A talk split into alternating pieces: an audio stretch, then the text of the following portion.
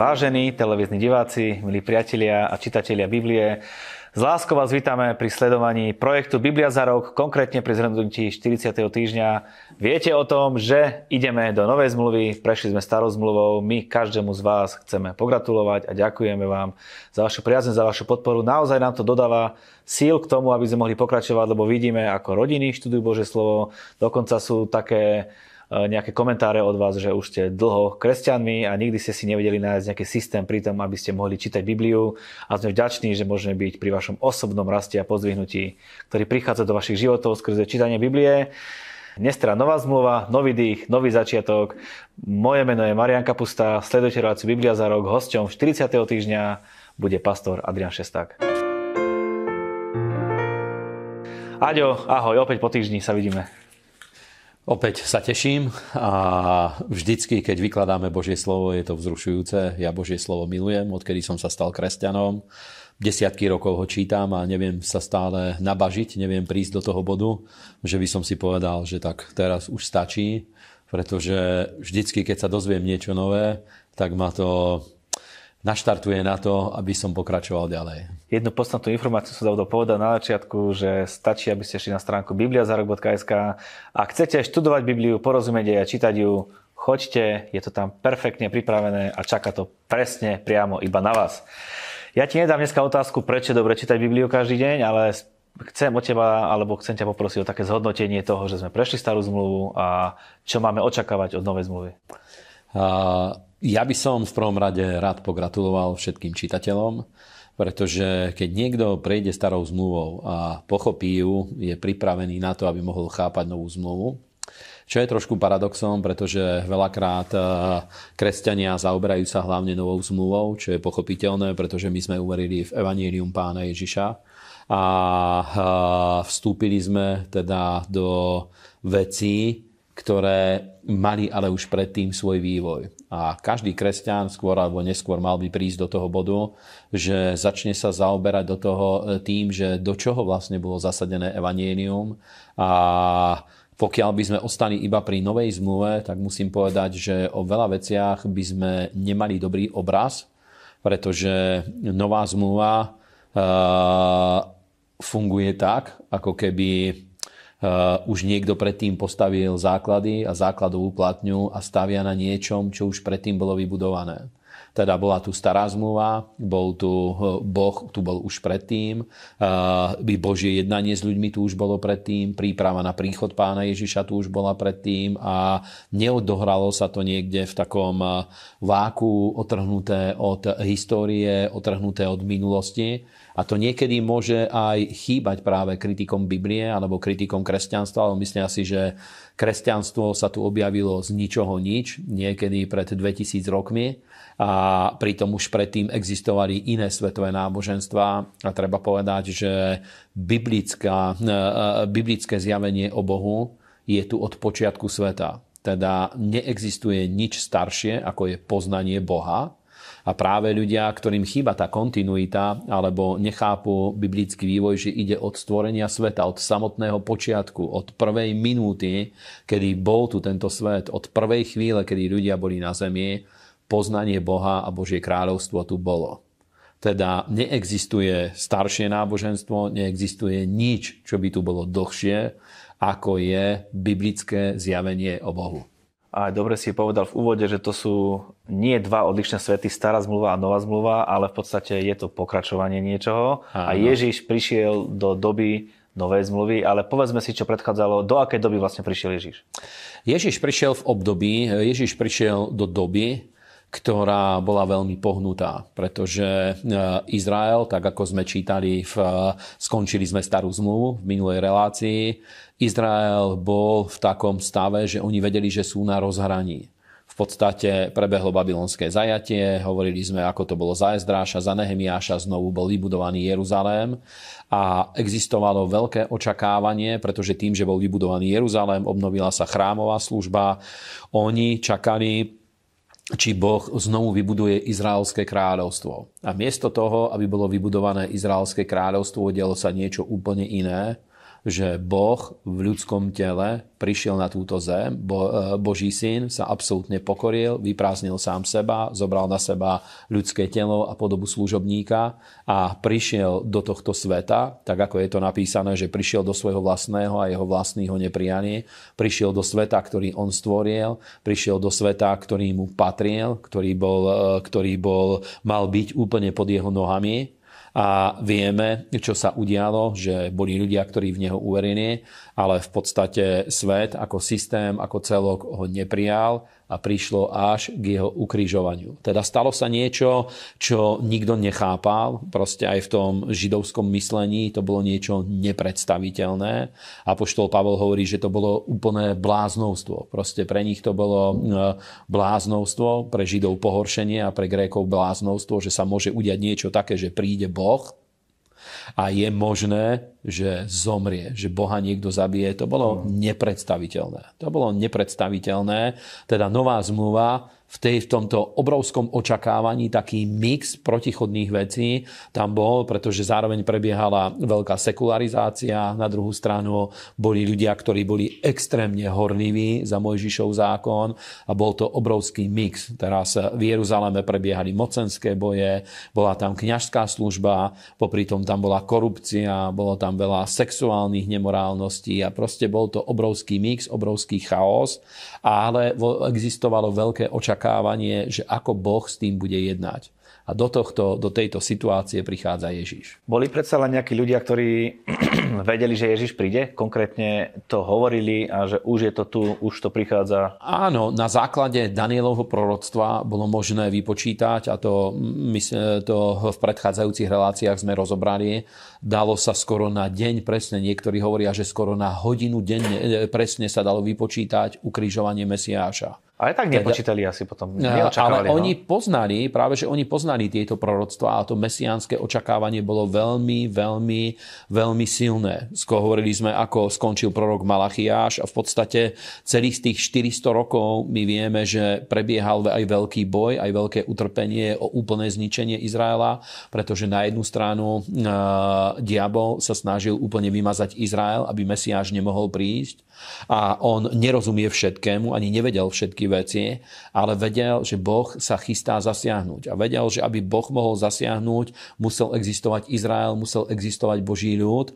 Preto ešte pred vystúpením Mesiáša sa odohrala jedna z najväčších historických antikristovských udalostí a to bola práve vystúpenie Antiocha Epifanesa, o ktorom sme hovorili aj e, v minulej časti, ktorý bol sírsky Grék, ktorý e, úplne znesvetil Jeruzalém, znesvetil chrámovú službu a bol to jeden z tých pokusov, ako zabrániť Bohu naplniť jeho plán, ale vieme vďaka Bohu, že sa to nepodarilo boli hrdinskí ľudia, ktorí sa postavili proti tomu, ktorí zachovali chrámovú službu, znovu očistili Jeruzalém, ale bol tam tento obrovský mix, existoval v Jeruzaléme, ale boli ľudia, ktorí skutočne boli skalopevne presvedčení, že je ten čas, kedy Boh je pripravený, aby niečo urobil. Na počiatku. To je slovo, ktorým začína Genesis a slovo, ktorým začína Janové Evangelium.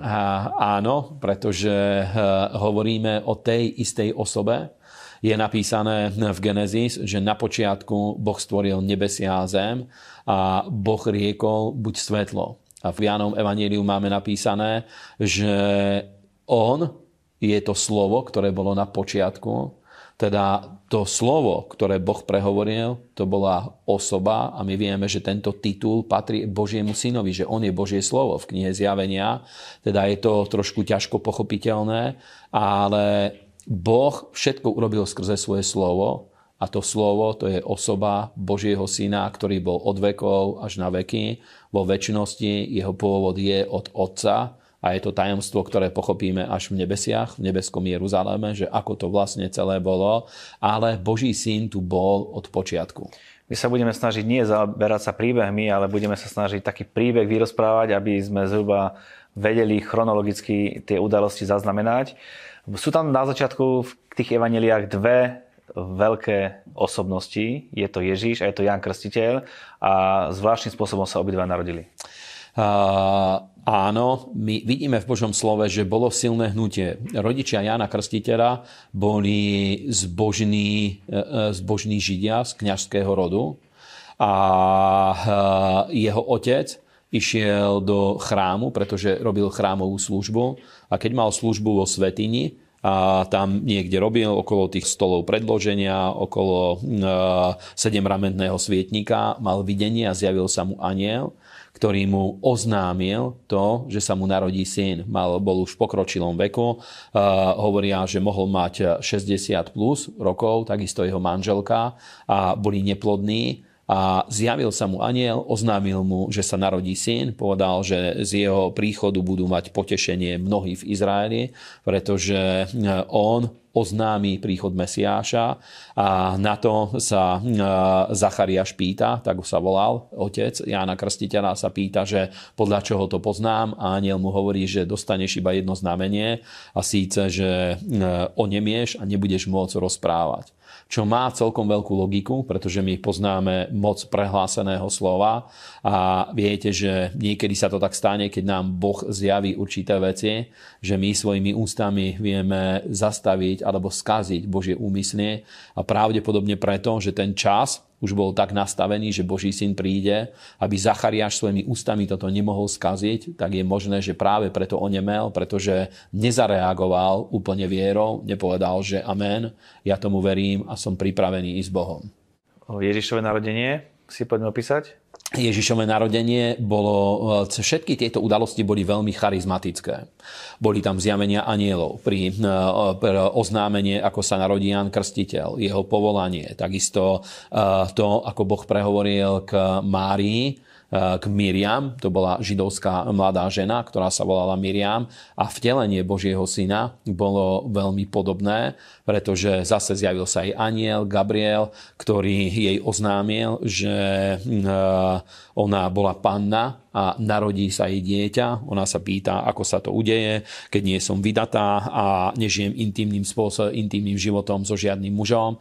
A Boh jej hovorí, že príde na teba ruka pánova, Svetý duch ťa zatieni a to splodené sveté bude sa volať Syn Boží a oznámil, ako skrze Svetého ducha e, bude vložené semeno do jej vnútra alebo, alebo e, už oplodnené vajíčko do jej vnútra. To sú tiež tajomstvá, ktoré až vo väčšnosti úplne pochopíme a akým spôsobom Boží syn príde na túto zem.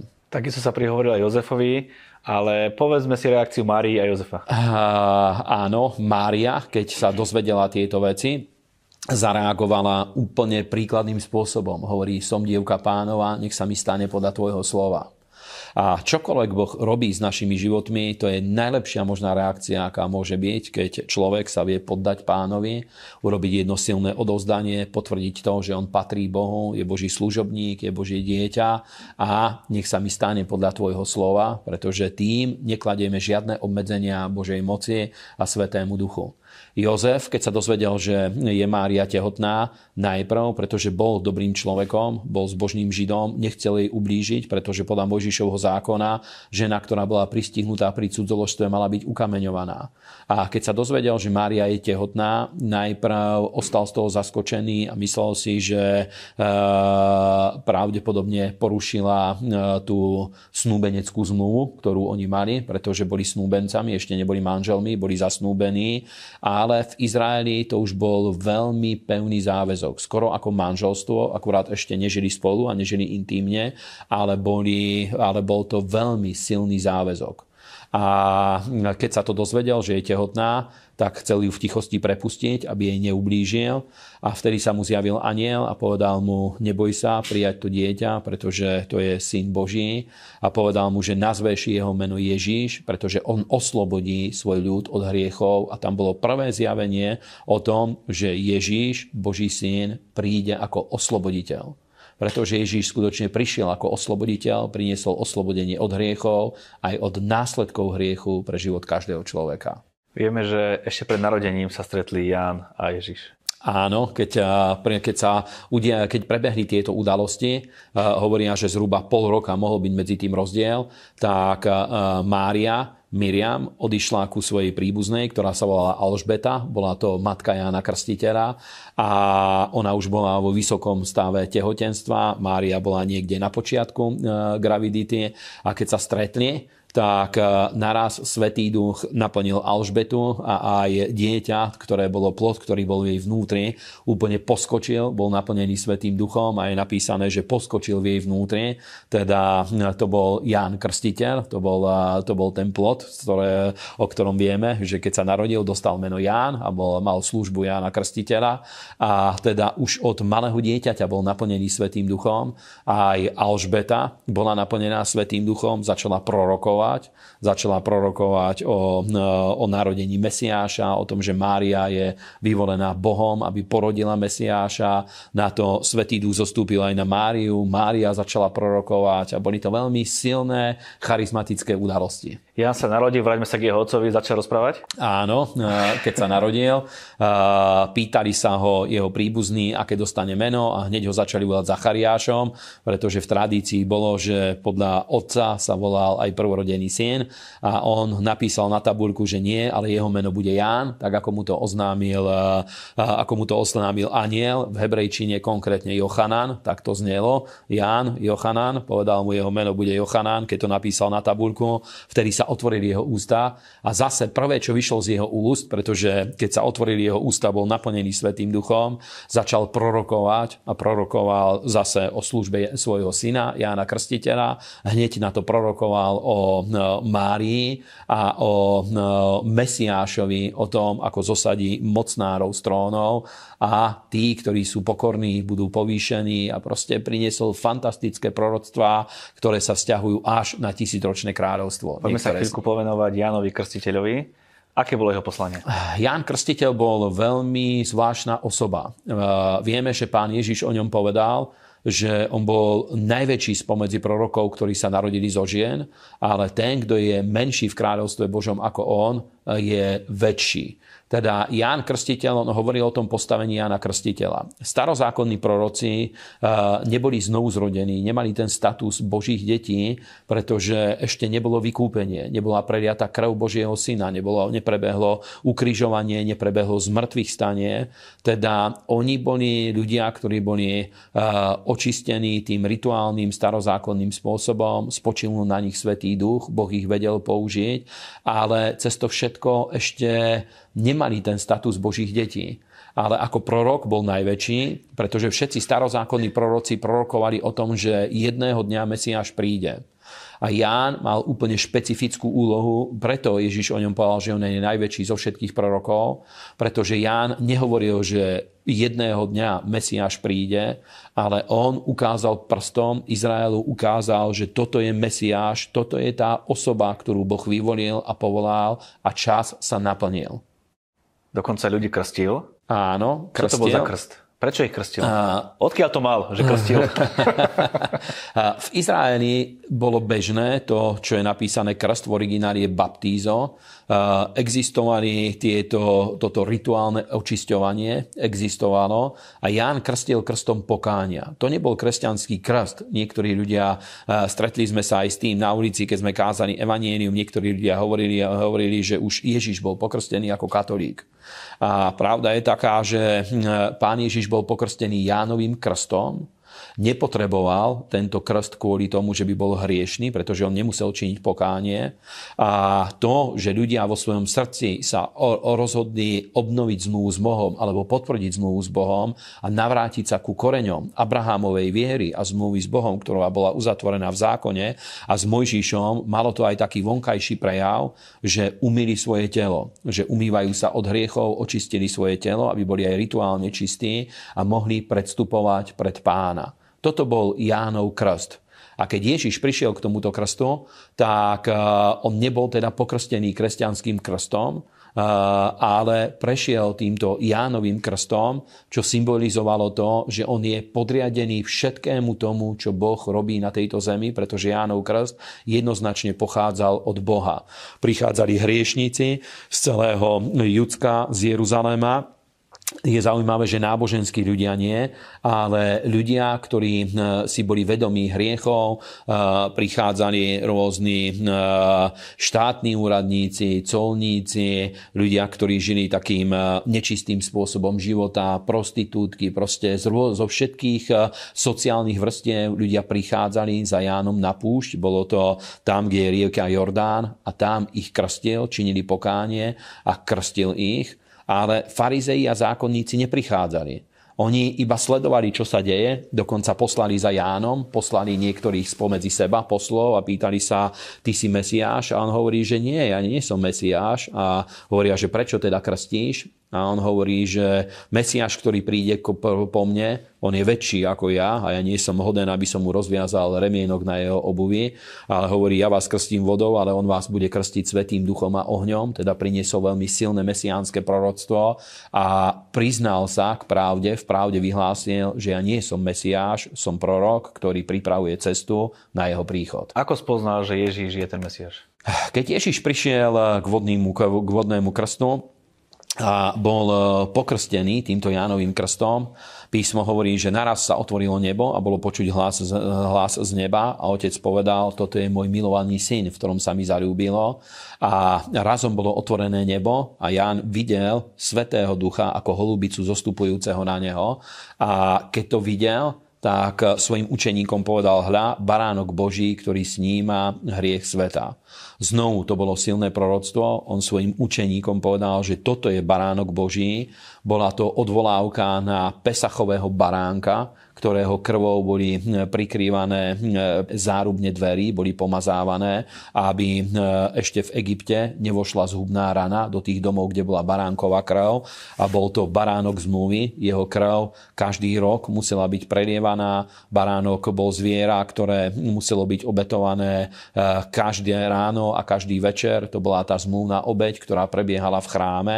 A, Ježi, a Ján Krstiteľ ukázal, že to, čo symbolizoval symbolizoval baránok aj v Egypte, aj počas tých chrámových obetí, to všetko naplňa Ježíš, naplňa Boží syn, jeho životom, jeho službou, jeho smrťou, všetko toto naplní. Teda boli to silné prorocké vyhlásenia a on videl, že zostúpil na ňo Svetý duch a Boh mu predtým zjavil a povedal, na koho uvidíš zostúpiť Svetého ducha a že zostal na ňom, to je syn Boží. Ale už predtým mal vie hlásenia, že vie, že to je Mesiáš. Už pred krstom. Áno, on mal proste toto zjavenie vo svojom duchu, to mal, vo svojom srdci to mal, ale keď sa udiala táto udalosť, a zase stojí za zmienku, že to je udalosť, kedy máme na scéne všetky tri osoby Božej Trojice. Otec povedal, toto je môj milovaný syn, v ktorom sa mi zalúbilo. Ježíš, Boží syn, bol prítomný v ľudskom tele na zemi a e, Svetý duch zostúpil v podobe holubice a spočinul na pánovi Ježišovi a pomazal ho svojou mocou a svojou silou. Máme tu dospelého pomazaného Ježiša, ale vrátime sa ešte do jeho narodenia, keď sa narodil. Tak ako to jeho detstvo, ako, ako, ako fungoval ako, ako chlapec? O tom máme veľmi málo informácie, je iba niekoľko udalostí. A ešte trošku sa vráťme späť. Od počiatku bolo vidieť, že bol obrovský boj o to, aby Boží syn mohol prísť na tento svet. Vidíme intervencie Božích anielov, ale vidíme udalosti, ktorými zase diabol, nepriateľ, snažil sa, Satan, útočník, snažil sa tomu zabrániť a prekaziť tieto veci. Hovorili sme o udalostiach, ktoré boli ešte za dní makabejských, ako snažil sa zničiť, zastaviť izraelský národ. Keď sa to nedalo, tak eh, vieme, že prišli tí mudrci od východu. Eh, u nás sa im hovorí traja králi, ale to neboli traja králi, boli to mudrci, nevieme koľko ich bolo. Boli to veľmi zámožní ľudia, ktorí prišli z Babylona ktorí eh, niekde v babylonských knižniciach sa dočítali o tom, že eh, príde Mesiáš, narodí sa Boží syn. Niektorí hovoria, že je možné, že to je proroctvo eh, z 18. kapitoly Deuteronomia, kde je napísané, že vyjde hviezda z Jákoba kde, ktoré to bolo mesiánske proroctvo o tom, že v izraelskom národe sa narodí Mesiáš a oni videli zvláštny úkaz na nebi. Nevieme presne, čo to bolo, ale bola to hviezda, ktorá sa ukázala na nebi, ktorá tam predtým nebola. A keďže babylonskí mudrci sa zaoberali uh, tými nebeskými telesami, hľadali s čím to môže mať spojitosť a hovoria niektorí biblickí pro, e, historici, že je možné, že tam v Babylone, pretože Izra, Jeruza, Izrael bol v zajatí v Babylone,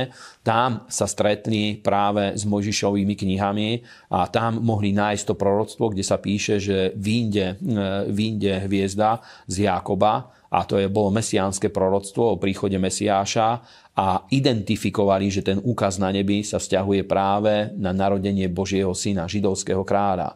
Preto prišli k Herodesovi, lebo tam ich priviedla tá hviezda, ako sledovali to, ako sa pohybovalo to teleso po nebi. Prišli do Jeruzalema a prišli k Herodesovi a pýtajú sa, že kde je ten židovský kráľ, ktorý sa narodil, lebo videli sme jeho hviezdu. A on hneď spozornil, a on bol e, veľmi intrigánsky človek, bol veľmi inteligentný, schopný obchodník, ale zároveň bol aj silný intrigán a budoval imperium pre seba a pre svojich synov. Keď počul, že sa narodil iný kráľ a mal by sa narodiť, tak sa zľakol a povedal, zavolal mudrcov, pýtal sa ich, že ako to je. Oni mu povedali, že v Betleheme sa má narodiť e, kráľ Izraelov a preto ich poslal do Betlehema. Hovorí, že keď ho nájdete, povedzte aj mne, aby som išiel a poklonil sa mu. A vieme, že keď ho našli, obetovali mu zlato, kadivo, míru a keď ho našli, Eh, aniel sa im zjavil a dal im upozornenie, aby neprišli k Herodesovi, eh, pretože vedel, vedeli anieli, že Herodes by ho chcel zabiť keď odišli, Herodes sa veľmi nahneval a poslal vojsko, ktoré išlo do Betlehema a pobil všetkých narodených chlapcov až do druhého veku, až do druhého roku eh, narodenia a zomrelo tam niekoľko tisíc malých detí. To bolo obrovská trauma.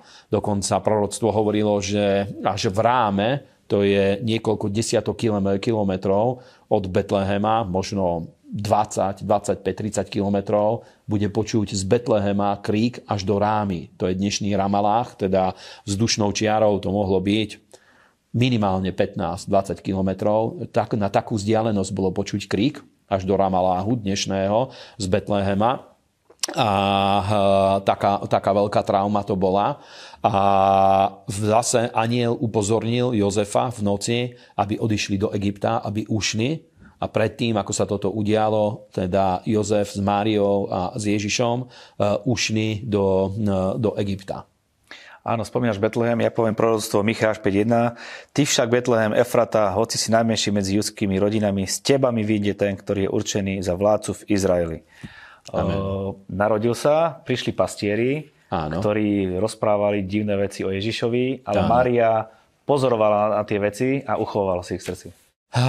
To bolo ani veľmi zvláštne udalosti.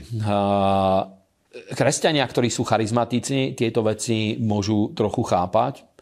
Občas sa stanú zvláštne veci, pretože my veríme v tieto prejavy Božej moci.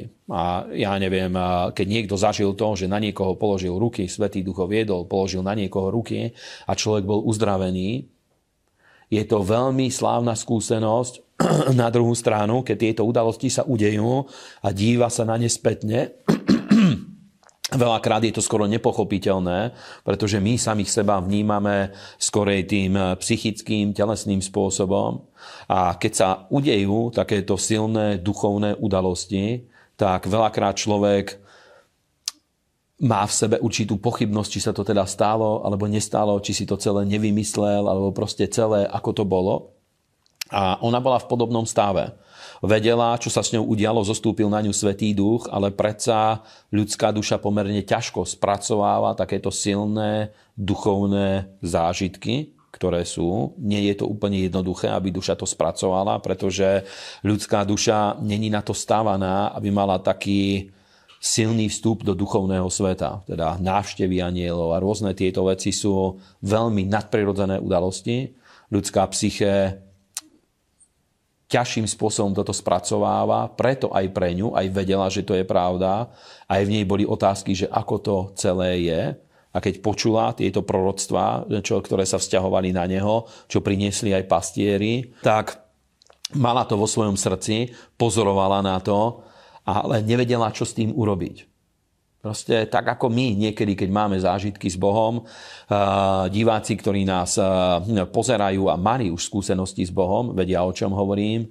Tí, ktorí nemali, možno ťažšie im to vysvetliť, ale keď sa vás Boh dotkne, budete to chápať. Je lepšie nezatvrdiť sa voči tomu, čo Boh áno, hovorí áno. a radšej, radšej Ona ostať. správne zareagovala. Proste nema, nechápala všetky veci okolo toho, ale nezatvrdila sa voči toho, tomu, ani to nedala dole zo stola. Perfektne, predsa ešte jednou vetou. Keď sa Alžbeta stretla s Mariou, Alžbeta povedala Mariu, požehnaná si medzi ženami. Čo tento výrok hovorí? Hovorí o tom, že Mária dostala jedinečnú úlohu, pretože iba jeden Mesiáš mohol prísť v histórii a ten, na koho prišlo to povolanie, aby žena, ktorá prijala toto povolanie, samozrejme bola to jednak obrovská výsada, na druhú stranu to bola obrovská úloha. A ona skutočne povedala, že budú ťa blahoslaviť všetky pokolenia. Tam nie je reč o tom, že by ju uctievali, ale o tom, že s ďačnosťou za to, čo urobila, budú, urobila, budú sa na ňu rozpomínať a biblickí kresťania majú v obrovskej úcte pannu Máriu. Nie, že by sa k nej modlili, alebo sa pred ňou kláňali, pretože modliť sa a kláňať sa môžeme iba k Bohu, k žiadnemu človeku, žiadnemu človeku, iba k samotnému Bohu a Mária, panna Mária, nebola Bohom, bola to židovská žena, v ktorej tele bol počatý syn človeka. Aj to je treba vysvetliť, že Mária neporodila Boha, Boha, Božieho syna, Ježiša Krista, porodila syna človeka, ktorý, ktorý bol Ježíš, ktorý dostal meno Ježíš. Nebol to Boží syn, ale bol to syn človeka, bol to Boh, ktorý vyprázdnil seba samého zo svojej prírodzenosti, vzdal sa jej, tejto prírodzenosti a na určité časové obdobie prišiel na tento svet ako človek. A to je, to je proste obrovské tajomstvo, obrovské zjavenie, lebo sú ľudia, ktorí hovoria napríklad, že Ježiš už ako malé dieťa oživoval vtáčiky a robil rôzne takéto veci, čo samozrejme sú vymyslené bájky. To sú báchorky, rozprávky a tak ďalej. On bol svetý Boží syn, pretože neniesol dedičný hriech tým, že sa narodil z panny a narodil sa zo svetého ducha ale zároveň bol úplne regulérnym človekom. Takisto jeho vystúpenie do, slú, do služby bolo také, že musel na neho zostúpiť Svetý duch, ako na každého z prorokov a na každého z božích služobníkov. A Ježiš úplne slúžil pod inšpiráciou a v moci Svetého ducha. Neslúžil ako Boží syn v sláve Božieho syna, ale slúžil ako regulérny človek. Preto o, trénoval učeníkov, aby takisto poznali Svetého ducha, poznali Božiu moc, poznali autoritu Božieho Božieho kráľovstva, vystupovali v nej a vytrénoval úplne takú novú skupinu ľudí, založil niečo úplne nové, čo tu predtým nebolo, pretože toto ľudia nechápali predtým a iba Boží syn to mohol vysvetliť. Chlapec rástol, vyrástol a ocitol sa v Jeruzaleme na slávenie jeho prvej Veľkej noci, ale aj jeho sviatku Bar A, áno, počas tohto sviatku Bar bolo vidieť, aj rabíni rozpoznali, že je na ňom Božia ruka, pretože kládol obrovský múdre otázky a videli na ňom tú zvláštnosť, jedinečnosť, ktorá na ňom bola a vtedy sa stala ďalšia udalosť, že, že ostal Ježíš v chráme s týmito učencami chrámovými niekoľko dní a Mária s Jozefom odišli s ostatnými a myslel si, mysleli si, že je s príbuznými a keď ho nevedeli nájsť po niekoľkých dňoch, že s príbuznými ide v dáve, pretože to bol obrovský dáv, ktorý bol v Jeruzaleme. Keď zistili, že tam nie je, vrátili sa do Jeruzalema, hľadali ho a našli ho v chráme. Na to veľmi zvláštnym spôsobom. Ježiš odpovedal, keď sa, pýtajú, keď sa pýta Mária, že ako si nám to mohol urobiť, mne a tvojmu otcovi.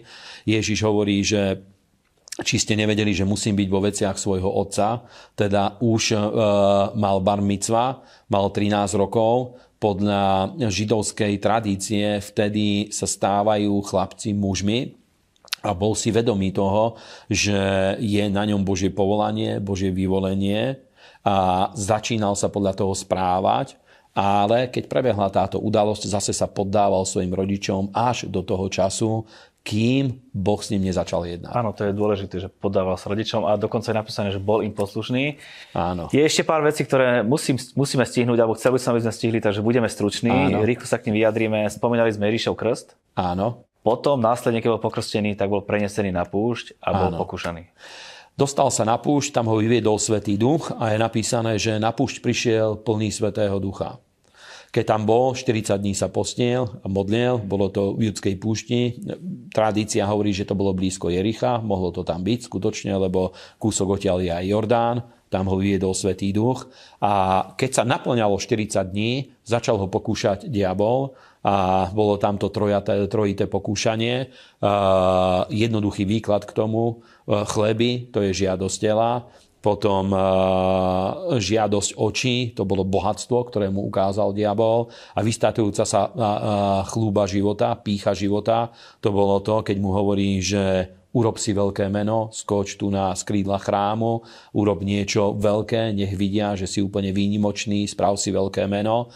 A to sú tri oblasti, žiadosť tela, žiadosť očí a vystatujúca sa chlúba života. V týchto troch oblastiach bol pád Adama a Evy a Ježíš týmto istým spôsobom bol pokúšaný, ale obstál a postavil sa voči diablovi Božím slovom.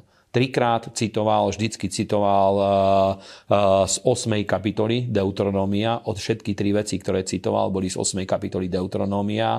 A Božím slovom diabol, uh, diabla vypudil zo svojho života. Pre nás je to obrovský príklad pre duchovný boj, že vyhlasovaním Božieho slova vieme stáť voči diablovi. Ježiš sa vrátil do Nazaretu, kde vyrastal. Áno. A dôležitá udalosť, ktorú musíme spomenúť, číta z proroka Izaiáša.